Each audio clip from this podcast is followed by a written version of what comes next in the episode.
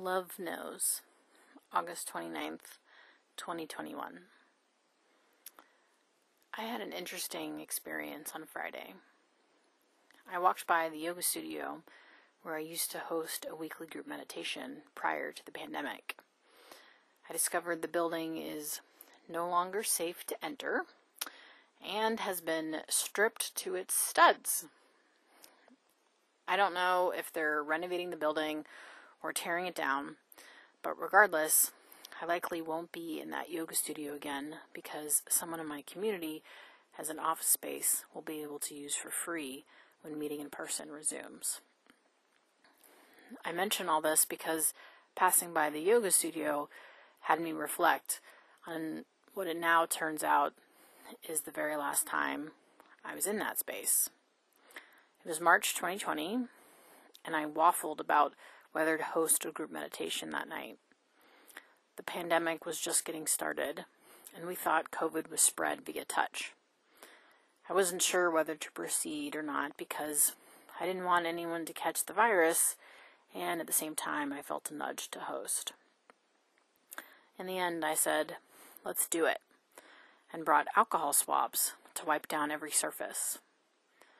No one attended the group meditation, and instead of shrugging my shoulders and leaving, I decided to go through with the routine anyway. I meditated with myself and whatever ethereal spirits were in attendance and walked home, still unsure if I had made a good decision. As if in answer to that question, when I rounded the corner from the yoga studio, I spotted the rainbow pictured below. Even at the time, I laughed and texted my family, telling them I was glad I went, that it felt like the universe affirmed my decision. Now I'm doubly glad because that day in March 2020 was my chance to say goodbye to a space I'd used weekly for years. A space where I met new people, strengthened existing bonds, and supported spiritual development. My experience from Friday reminds me that love knows. The cosmic intelligence that's at play in the universe knows everything, knows what I need and want before I need or want it. Love knew I wouldn't be at that yoga studio again and needed a proper goodbye. Nor is this experience with the yoga studio an isolated incident. This has happened to me before in myriad ways. Not only with saying goodbye, but also calling someone just as they needed it, or opening a book to the exact page that provided solace I sought, etc. Love knows, and love always knows. My spiritual teacher says the macro psychic entity is omniscient. There is no special endeavor and no necessity for special effort to know anything because all things are within him, and all are within his ectoplasmic dispersion.